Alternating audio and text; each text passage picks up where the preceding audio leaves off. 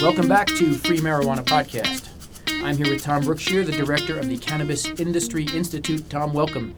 Great to be here. Heard a lot about your podcasts and uh, enjoy being uh, being a part of it. You heard about them, but I notice you haven't listened to any of them.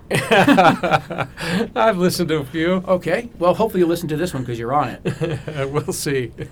Tom, you're you're not the usual person in the cannabis industry. You're a sophisticated businessman, former CEO of companies whose names we know. Why cannabis? Why did you get into this space? Well, uh, first, I suggest that there are probably a lot more sophisticated businessmen in cannabis today than there were a year ago, and okay. there'll be a lot more a year from year from now. But uh, it's a it's a very exciting business. There's just such tremendous upside uh, to, to cannabis as a as a as a medicine, and frankly, it's a challenge. It's uh, it's an industry that that is kind of coming out of its uh, wild west phase, if you will, and uh, with with more uh, let's just say veteran, experienced business minds in the business will will really be able to uh, uh, make something of it in a, in a in a much quicker fashion. And you picked an unusual place. You're not growing plants. You're not selling plants. You're not making edibles. You're not doing oils. You're in training. Absolutely. I, I mean, my business, my expertise has, has always been in in information uh, for businesses and giving them the tools that they need to make their businesses better. There's some great cannabis cultivators, great uh, uh, dispensary owners. That's that's not what, what we do. We really help, help them become more efficient and become more professional at what they do. Okay, so why why is this important in this cannabis industry? You'd think these guys are somewhat low paid. They're kind of transient. They come and go. I mean, why spend the money training them? Why why even think that way?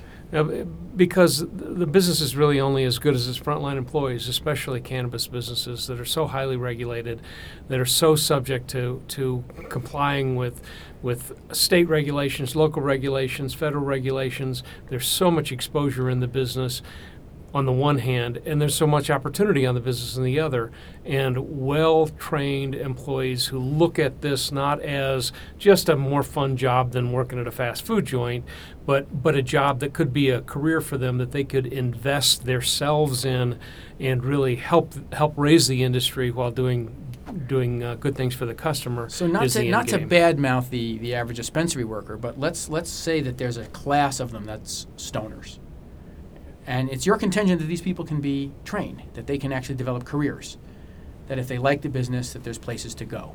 Yeah, a- absolutely, and and uh, you know, I, there there certainly is a group of of, uh, of industry workers that, that have been long term, you know, cannabis people, can- cannabis uh, consumers, uh, and and there there are a lot of very talented people in, in that group, but there are also a lot of people getting into cannabis today that don't look like that, that don't come from that background. But regardless, they all will prosper and and be able to contribute more to the industry with a strong educational background. So when we come back on the next episode, I want to talk about this unusual market you found for training. Absolutely, look forward to it.